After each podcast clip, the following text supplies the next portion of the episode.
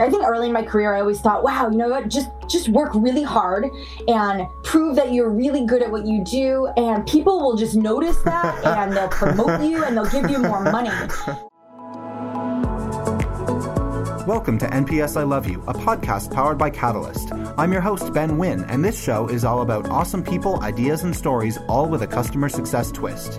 On NPS I Love You, I talk to everyone from artists to scientists, CEOs to CSMs, and everyone in between to give you powerful insights that will help you in your career and in life. Kristi Faltorusso is Vice President of Customer Success at IntelliShift and one of the most prolific customer success leaders in the industry. On today's episode, Kristi and I talk about finding success through helping others, how to think about your next promotion, and the Real Housewives of Atlanta. Uh, you're welcome to swear, you're welcome to go off on whatever tangents you like. And well, if you say anything that's horribly incriminating, we can always edit that out after. Sounds good.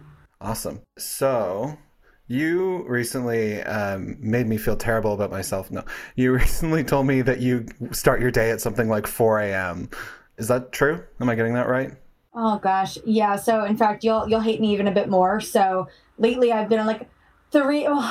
So my internal clock has been like triggering me to get up at 2.30 and then i try to go back to bed which usually doesn't happen. So i stay in bed till 3.30 because i promised my husband i wouldn't go into our home gym until 4 so i'll get up at 3.30 now go get ready turn on the heat in the garage to like warm it up get my water prep dressed. So i'm in the gym by 4 a.m and working out from 4 to 6 every morning seven days a week.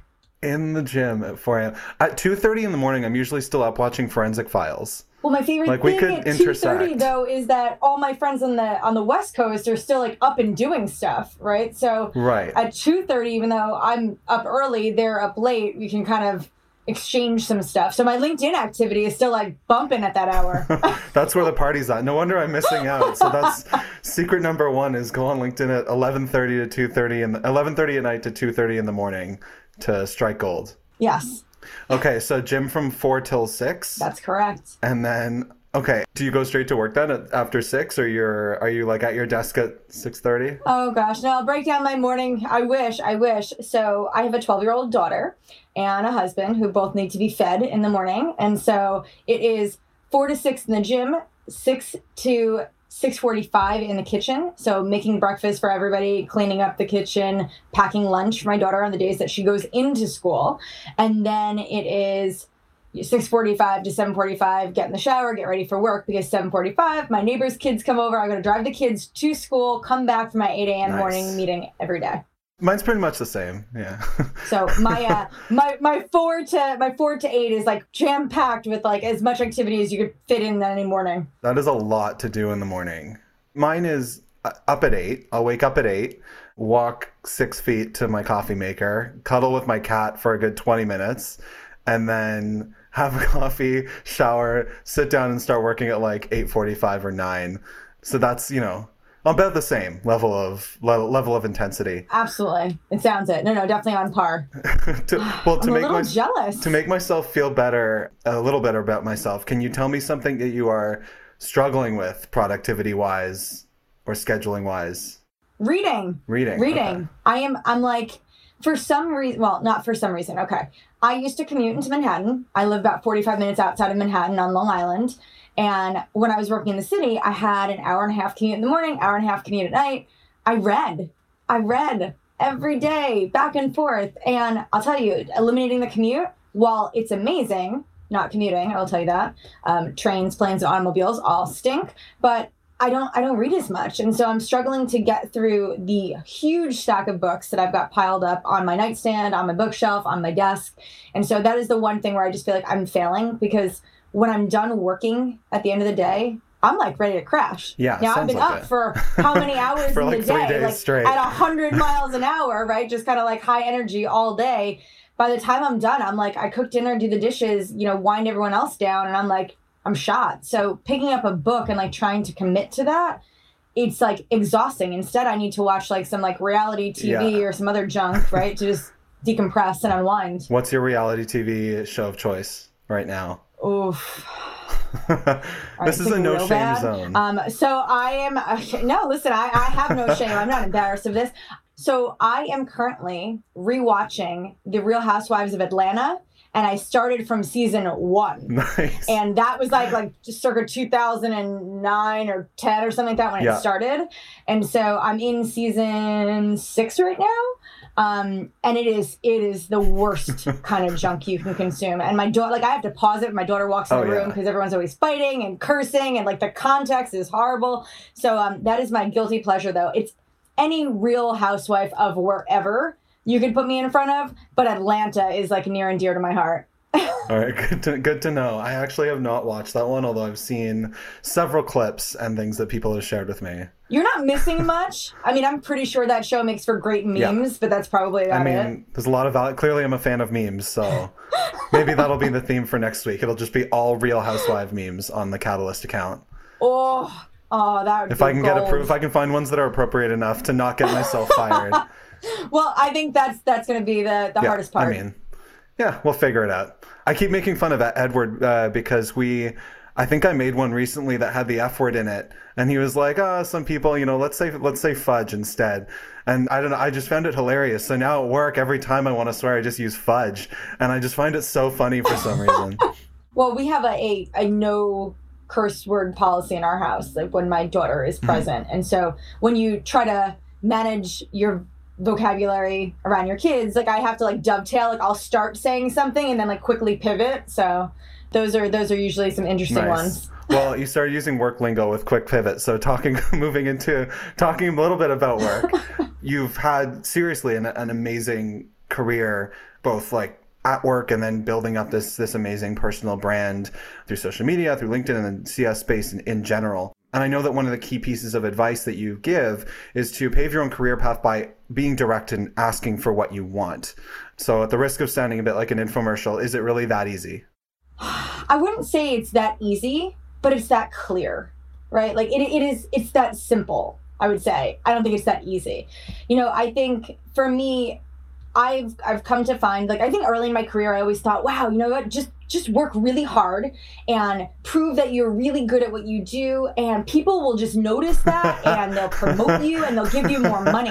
And I'll tell you like from like 20 to 25 I was like, but wait, what's happening? I'm doing all this Oh, great no. stuff. And so I quickly realized that like, listen, nobody everyone will every employer wants to maximize the value they're getting out of any employee. Right. So no one is just going to start throwing money and titles around. Like they're not just sitting there waiting to give you things. Right. If you're not asking, then they're going to just assume you're content, you're happy, they're getting what they need out of you. It's great, it's mutually beneficial. Right. But the minute you sound the alarm and say, hey, I need something else. And that something else doesn't have to be money. It doesn't have to be a title. It could be more responsibility. It could be more involvement, more exposure, more opportunity. But it's important for you to know what your more is and be vocal about it. And I I'd say like that is the that was the big I think realization that I had professionally that was the catalyst to my growth. It was realizing that my success is in my hands, right? Like I'm the CEO of my career and me. And um, you know, if I want something, I gotta go after it and go after it aggressively. So I, I have. And honestly, listen, I'm sure it rubs people the wrong way with how assertive and how aggressive I am. But I always Well, you're also from Long Island, so. well, this is true. I think it's the New Yorker in me too, right? Not very shy. But I- I'm also very clear in like making sure that anything I ask for is mutually beneficial, right? Like I'm not asking for things because I want them. I'm leading with this is what the value is to the organization or to the business or to our customers or to our revenue, right? Like it's a very specific contribution I think that this growth will make to you.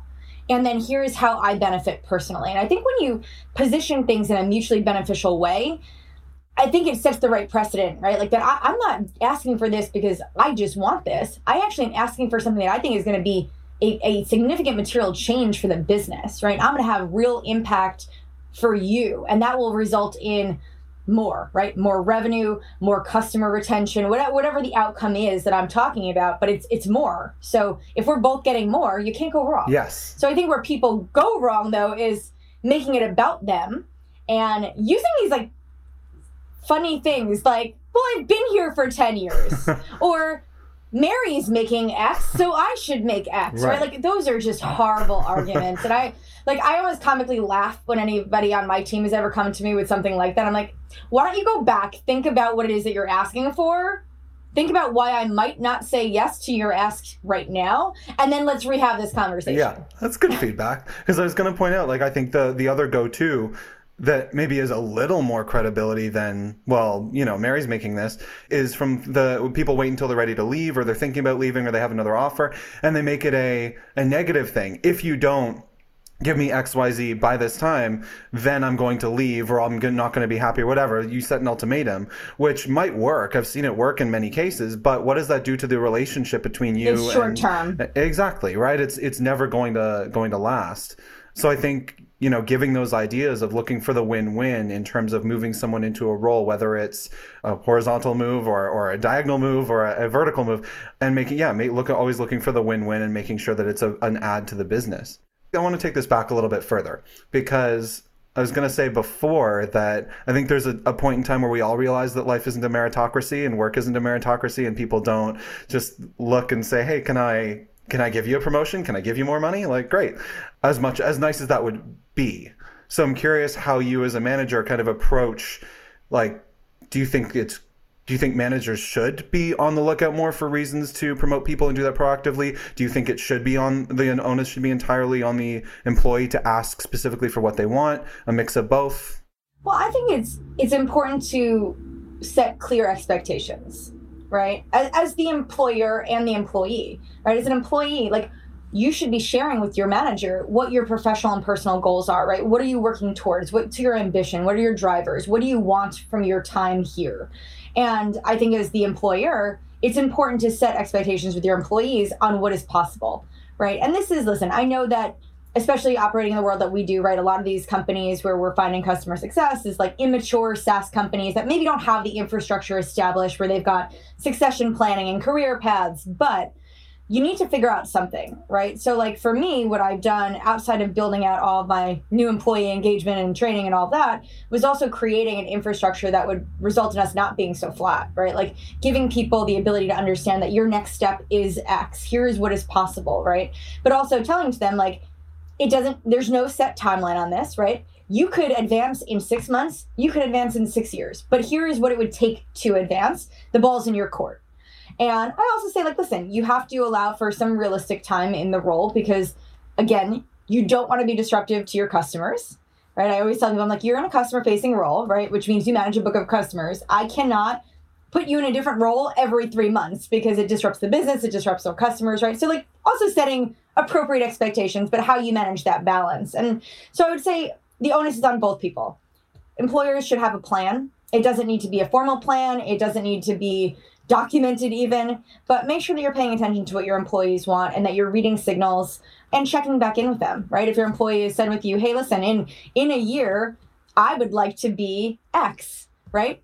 In nine months, you should check with them to see how they feel like they're advancing or what opportunities you have available to help them get there within the timeline that they set. Or, quite frankly, go back to them and say, hey, I know you said a year on this I've been watching your performance and I'm thinking more, we're at an 18 month mark before that's a possibility, right? But you're at least setting expectations and you're being proactive. And so, just like we say, be proactive with customers, as leaders, we should be proactive with our employees, right? So everything you do with your customers, you should do in turn to your employees as well. Yeah, I think that makes a lot of sense, and it seems seems like an obvious thing, but it, but it is hard. You made a great point earlier, like at scale ups and, and early stage startups, it's just hard to allocate the time to build that out unless it's a fire, like someone is going to leave. Yeah, I mean, I think you know both both parties just kind of need to own it a bit more, and I think be more accountable to advancing people and, and paying attention to people. I think the other challenge you run into is first time managers, mm. right? How many times do you see, especially again in the world in which we operate, which these smaller hyper growth organizations where you've had an IC advance into a leadership role and not give them any formal training. So they don't even know how to have these conversations. They don't even know what's possible or or how to set that so I think there's also that challenge too that a lot of companies are faced with. Definitely, and it's great to to promote ICs to to managers and promote people internally, but there needs to be that training to go along with it. There needs to be mentorship. Yeah. There needs to be coaching. At our event, which seems like 10 years ago. It's our, the last event we had in February. That was my first event at Catalyst. I remember you talking about tribal knowledge and people how holding on to it can essentially hurt your career but a lot of people think that their value comes from what they know about the product and and the company. And it's like oh if you want to figure out how to do this you got to ask like steve. He knows the way around like all that kind of stuff. Your view is the opposite. The values in in giving it away and sharing it. Can you explain what tribal knowledge is and why people should be trying to give it away instead of hold on to it? Sure. So i mean and yes, I still very much stand by that statement, and I'll even talk about what I'm doing today to make that like a bigger push for me personally. But listen, I've worked in companies where you're there for a long time, right? And so when you're there, you have this IP, this intellectual property of like you just know everything, right? It's like you know what where the best coffee pods are, all the way down to like you know how to get that one piece of paper executed flawlessly by your CFO, right? Like you know all the tips and tricks, right? You can get it all done.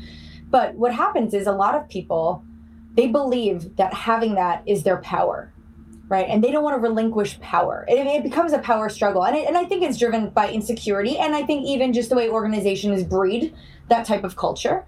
But what i have found that that doesn't benefit anybody right? Like you become this single source of information and knowledge well guess what happens? Everyone relies on you right? So you become this go-to person which could feel validating but you're you're this bottleneck right? Like you and then you start to feel like wow i have to be there for everything right? You feel like you're everyone's a burden. Everyone's it's like but you have this and you're not disseminating it right? You're not delegating it.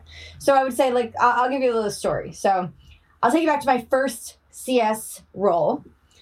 I was great I was great at being a CSM. I loved it. There was nothing I like. In fact, I struggled with moving into management because I loved being a frontline CSM so so much. But I knew so much about our product, and I was a subject matter expert. And I felt like that was my differentiator, right? And nobody else had that. So this made me special. It made me different. And why, why would I give away all my goodies, right? Then then everyone is as good as me. And then what value do I have in the organization? So I did that. I held on to everything. And exactly what I just described happened to me. So I became the go to person for everything. So I was peppered with questions and tasks all day. I wasn't able to get anything done. So I was feeling, I never had a win. I never felt a sense of accomplishment or completion in anything. From a leadership standpoint, it prevented me from actually executing efficiently and in a timely manner because I was always being asked to do other things because I had all this information. So what I found is that little by little, I saw that it was actually detrimental to my career progression and didn't really foster the right communication and engagement with all my cross functional peers, right? Like I became cagey and like didn't want to share and then they weren't growing and they didn't have what they need. Everyone had to go Through. it It just was it was horrible, muddied everything. And so I started to like give things away. And so immediately what I felt is freedom, right? Like freedom from these chains of like everyone having to come to me for everything.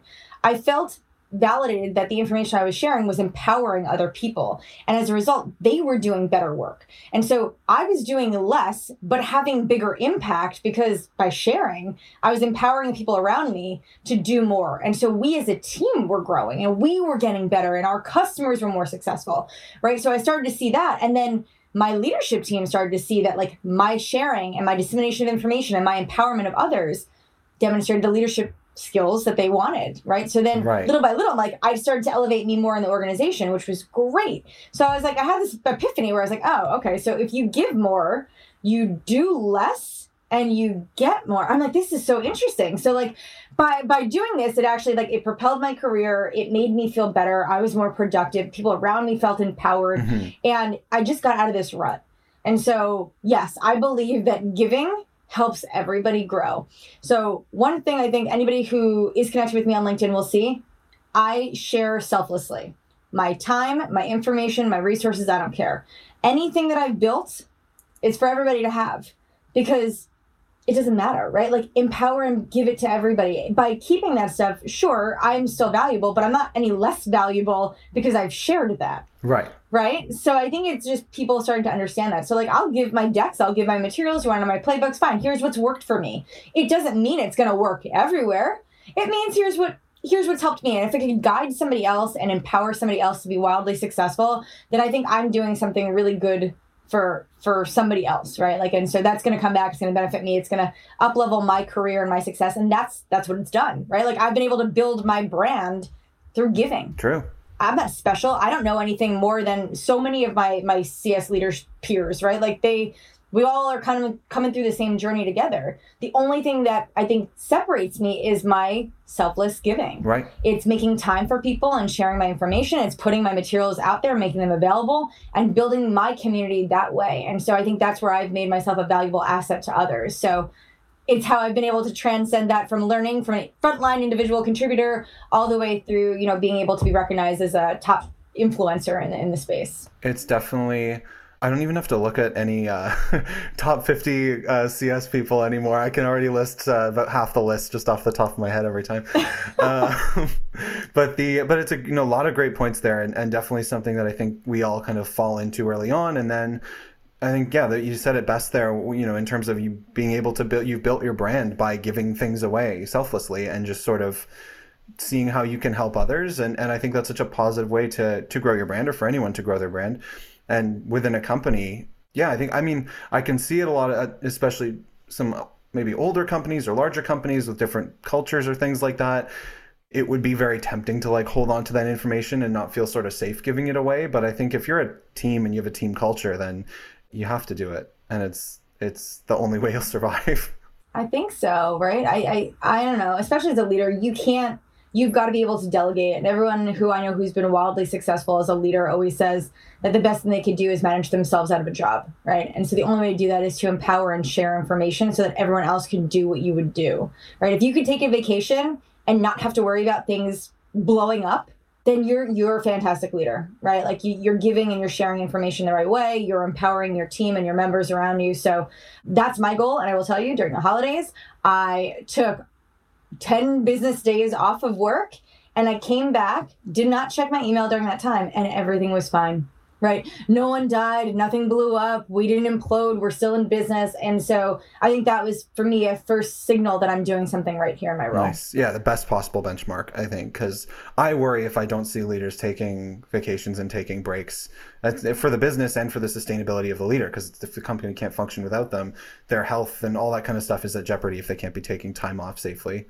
I feel like you're probably also running into uh, an issue I had a few, a few, years ago when I was starting to build stuff out and meet with people and advise them on on customer success, where I was just I was getting asked the same questions over and over again, and I have a very low, like next to no patience. So I like I wanted to help everyone, but I was just getting really bored, like answering the same things. So that's when I wrote my my first ebook on Beginner's Guide to Customer Success, which is probably way outdated now. Um, but is that something that a a problem that you run into, and b you're trying to think about solving through maybe an, a book or through or through some other means? So it's so funny that you say that. So the impetus of me, Jay, and Jeff over at Higher Logic starting our weekly podcast was just that. I actually went to Jay and Jeff uh, early last year, I think right at the start of the pandemic, and said, Hey, listen, I'm getting people peppering my LinkedIn messages every day mm-hmm. with questions or seeking advice or guidance or wanting me to review something that they've done. And I said, I'm going to start a podcast and I'm just going to, it's going to be a weekly podcast and it's going to be me literally answering, answering questions, right? Like, so I don't have to do this in these one off formats. And of course, Jay and Jeff immediately were like, no, no, no, no, we'll do it together. And like, we, we'll do all the heavy lifting and you just show up and smile and, and talk CS stuff. And so, you know, it's been a year and the three of us have been doing this, uh, yeah, I would say 98%. Uh, we, we've stayed to our weekly with a, a few little, you know, breaks here and there, holidays and whatnot but it's been great, right? It's our opportunity to kind of get there and, and how do you figure out how do you share insights at scale? So that's been really helpful. As far as like books and all those other things, like listen, I, am not a writer. I'm a talker. I can I could talk anyone to death. Maybe I'll do like, you know, like a an audio version of something I would otherwise write because it would be True. better. And yeah, instead of an audiobook, just do me. audio. Just just yeah, just like tell, tell of, my story. Yeah. yeah. like just listen to me talk for forty hours.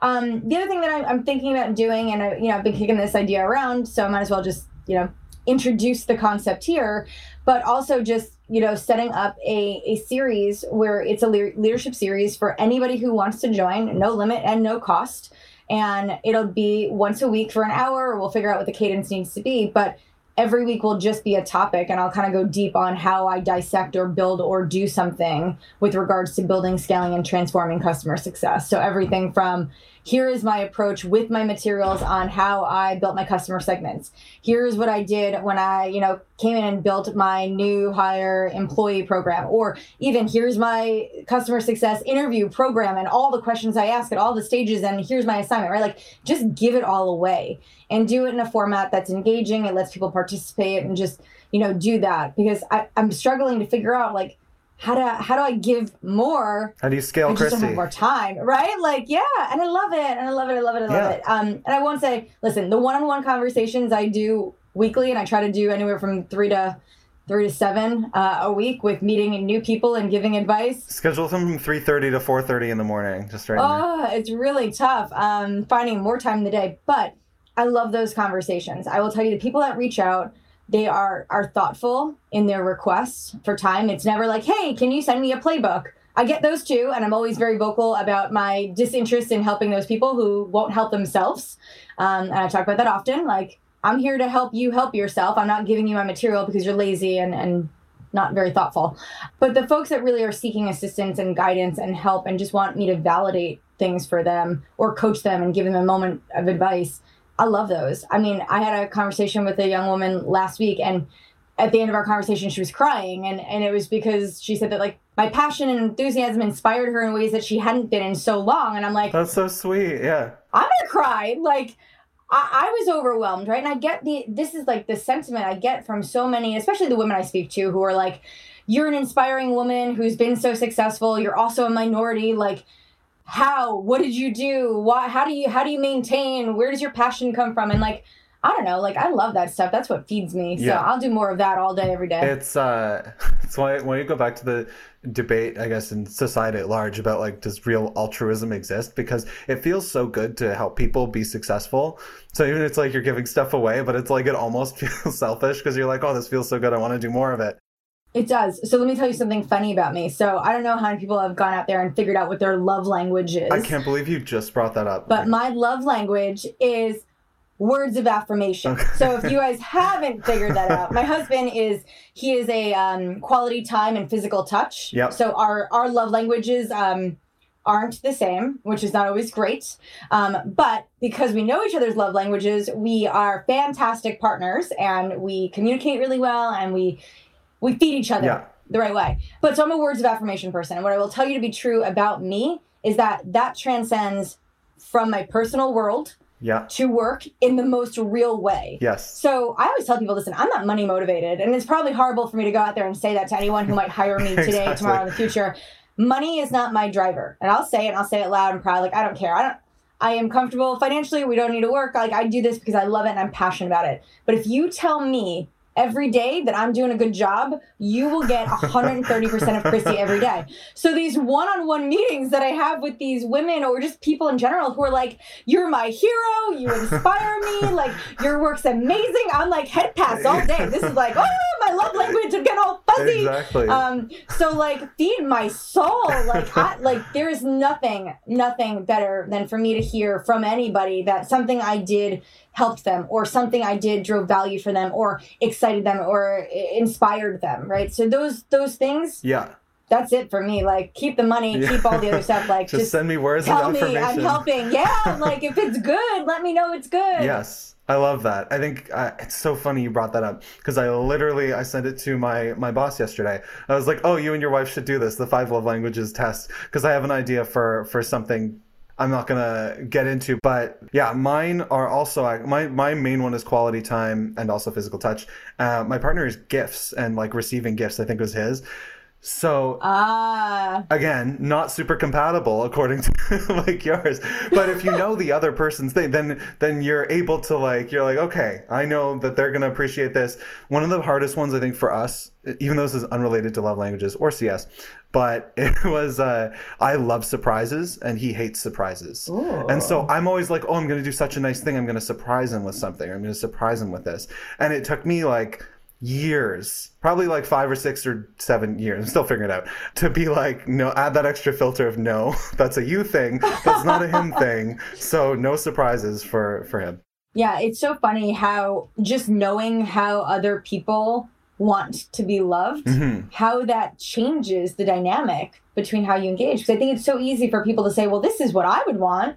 right? So it's it's natural to think, well, that's what my partner or whomever else would want, but really not the same at all. And so knowing that really does make a big difference. But I think taking that same approach to customer success, right? Like what works for one customer won't work for the other. What works for you and the partnership you have with one customer won't be the same, right? So yeah, 100%. I always take what I learned about that exercise that we did in our marriage, which I will say, if you are married and you have not done that or read the book, go get it. Go watch some, go watch a podcast on it. There is like so much material in five love languages, but go figure that out.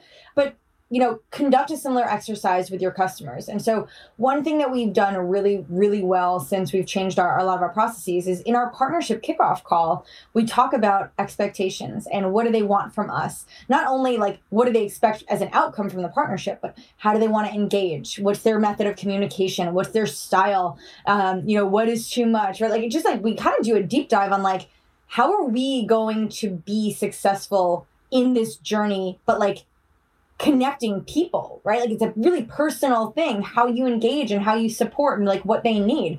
Like, how do you like to learn? Are you hands on? Do you want to be self guided? Do you want me to train you? Like, you know, knowing all of those things and knowing the right questions to ask, I think makes the difference. So just like you would do that at home, those are the types of things that you gotta also kind of weave into to work too. Absolutely, filter for your customers, and whether you're high touch or low touch. Like if you're high touch, great. Like it's you can ask the individual person. You can get to know because often the key stakeholder has, cares about different things and communicates differently than the end user and by other stakeholders in the org. And then if you're low touch, then you still have to do that, but you have to understand your customer base and how does this group, group A or group B, like to engage, and how can we tailor a strategy for that. So yeah, I think it's a super important step. That's probably only relatively recent in terms of companies really being proactive about that and CS as a CS function. Going back to your podcast before, you said you started it because you were wanting to answer kind of all these questions. If people have a question that they want Kristi to answer for them, what's the best way for them to to get that to you or get it answered on the podcast? Oh, okay. So I mean, send me questions on LinkedIn, which I think a lot of people do. You can comment questions on any of my posts on LinkedIn. I would feel like LinkedIn is the best method to reaching me just because how much time I spent on there, which is probably horrible now. You're going to be the, the first guinea pig for Elon Musk's Neuralink to have LinkedIn immediately embedded in, in your brain. Well, I will say, in all fairness, I don't have any other social media. So I don't have Facebook. I do have Instagram, but it's only fitness related. But I so I don't have other social media to distract me. So my distractions are hyper focused on customer success engagements via LinkedIn. So any LinkedIn messages, things like that, I think are the best way to reach me. And then I would say and I kind of hit on this before, but if people are seeking a response, ask good questions that show that you are thoughtful. Do not ask me to do your job for you. Like, I've had people just straight up say, Do you have a deck that does X? Can you send me all of your playbooks? All just, of them. Just not even a playbook, just all of them. And I'm like, uh, no.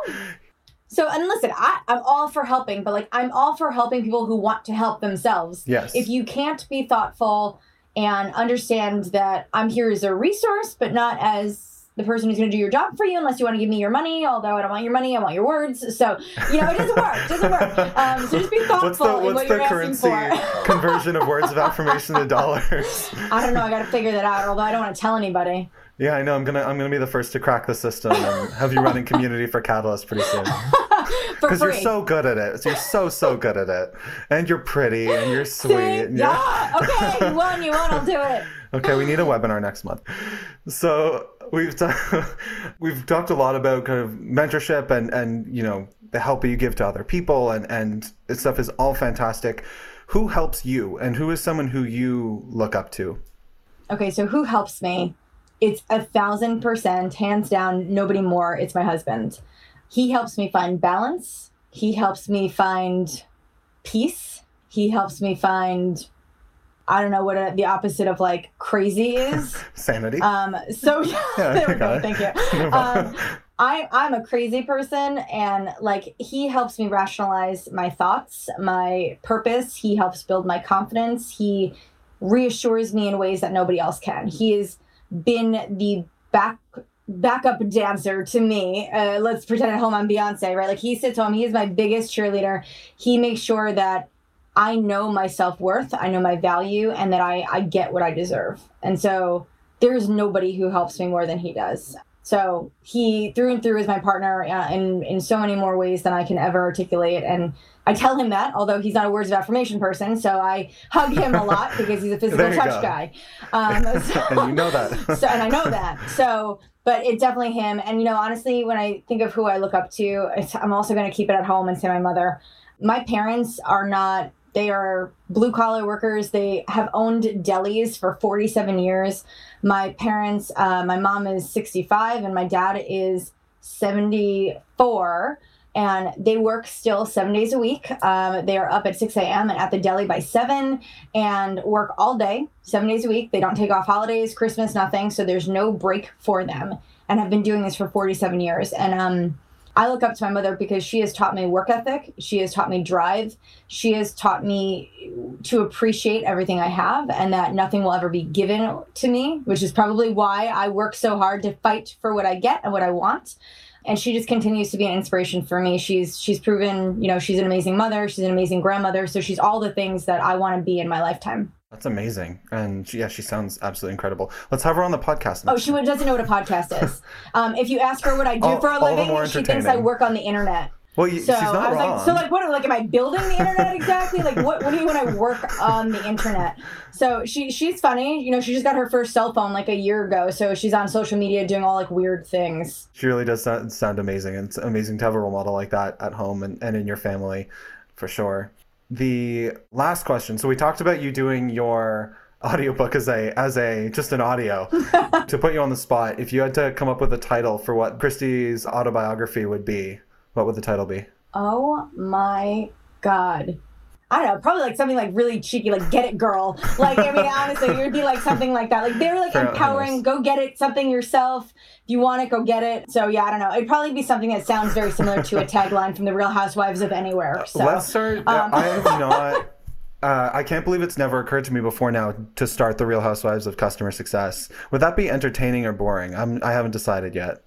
I think really boring to watch because there's no drama and everyone's trying to appease everybody else and be super helpful. So like what makes the housewives amazing is that they can't be in the same room together for 20 minutes right. without there being some like brawl. um, and so customer success people aren't like that, right? Like everyone wants to help each other and it's, it's like the happiest place on earth. And so not not fun entertainment. Yeah, very true. We, we, don't make good reality TV. No, Although, we don't. The only way I'm I'm doing another uh, debate episode based on our, our debate initiative at Catalyst and the only way I can get people to do it is to say a million times, like, this is a friendly debate. You're not directly disagreeing. You're just voicing your alternative opinions to the. I have to like dance around it because every, no one wants to. Uh, no one wants to take it on, but I got it. And, you know, there's never one easy answer for anything. So yeah, I don't know. I, I, could, you know what? I'm due for like a good heated debate. The problem is, like, I, I think I have a little fight in me, and because things at home are too good with my husband, like, we don't argue about anything. So I, I know I shouldn't be saying that that's a problem, but um, yeah, I've got this probably like this this interest in like debating something yeah. and just like fighting about something, and I can't. So I have nothing to fight about. Well, the good thing is having people that you are comfortable with and friendly enough to have a strong disagreement on. Like, do you know if there's anything that you and Jay disagree on? Ooh. Because I could see if they're because that because you guys are so comfortable I with mean, each other that it would be hilarious oh, if we me Jay and Jeff could have a really really good healthy debate if we could find something that we really felt passionate about that we yeah. disagreed on. I don't know that we found okay, that well, yet though. Yeah. We, there's always like so much like when we do our podcast, it's like yeah, great point. Oh, I just wrote that down. Like, I'm gonna yeah. go do that. You know what I mean? Like, it's it's like more validation of than anything. Not dramatic. I need the drama. Okay, awesome. I'll ta- I'll uh, I'll stop grilling you on on that then. But uh, this has been so much fun, and thank you so much for sharing and for all that you do for the for the CS community. Oh, this has been awesome. I think this is the first time I've done something like this that felt just like a conversation, Ben. So thank you so much for inviting me to participate. It only took what ten months or something of COVID to get get here, and by the time we have it figured out reliably, we'll be ready to go back into the office, which I cannot wait for. I'm going to throw the party to end all parties in New York. So. Oh gosh, I'm staying home, but that. I'll come for your party. Yeah, no, you better. the party's at your house. You have a pool. What am I saying? That's true. We gotta wait. You know what? By this summer, hopefully, this will all die down, and we can just have a big, massive pool party. That sounds ideal. All right. Uh, talk to you soon. Thanks, Kristi. All right. Bye. Thanks so much for listening. If you like the show, please leave us a review and share this podcast with a friend. If you want to learn more about Catalyst, visit catalyst.io. Until next week, I'm Ben Winn, and this was NPS I Love You. P.S. I love you.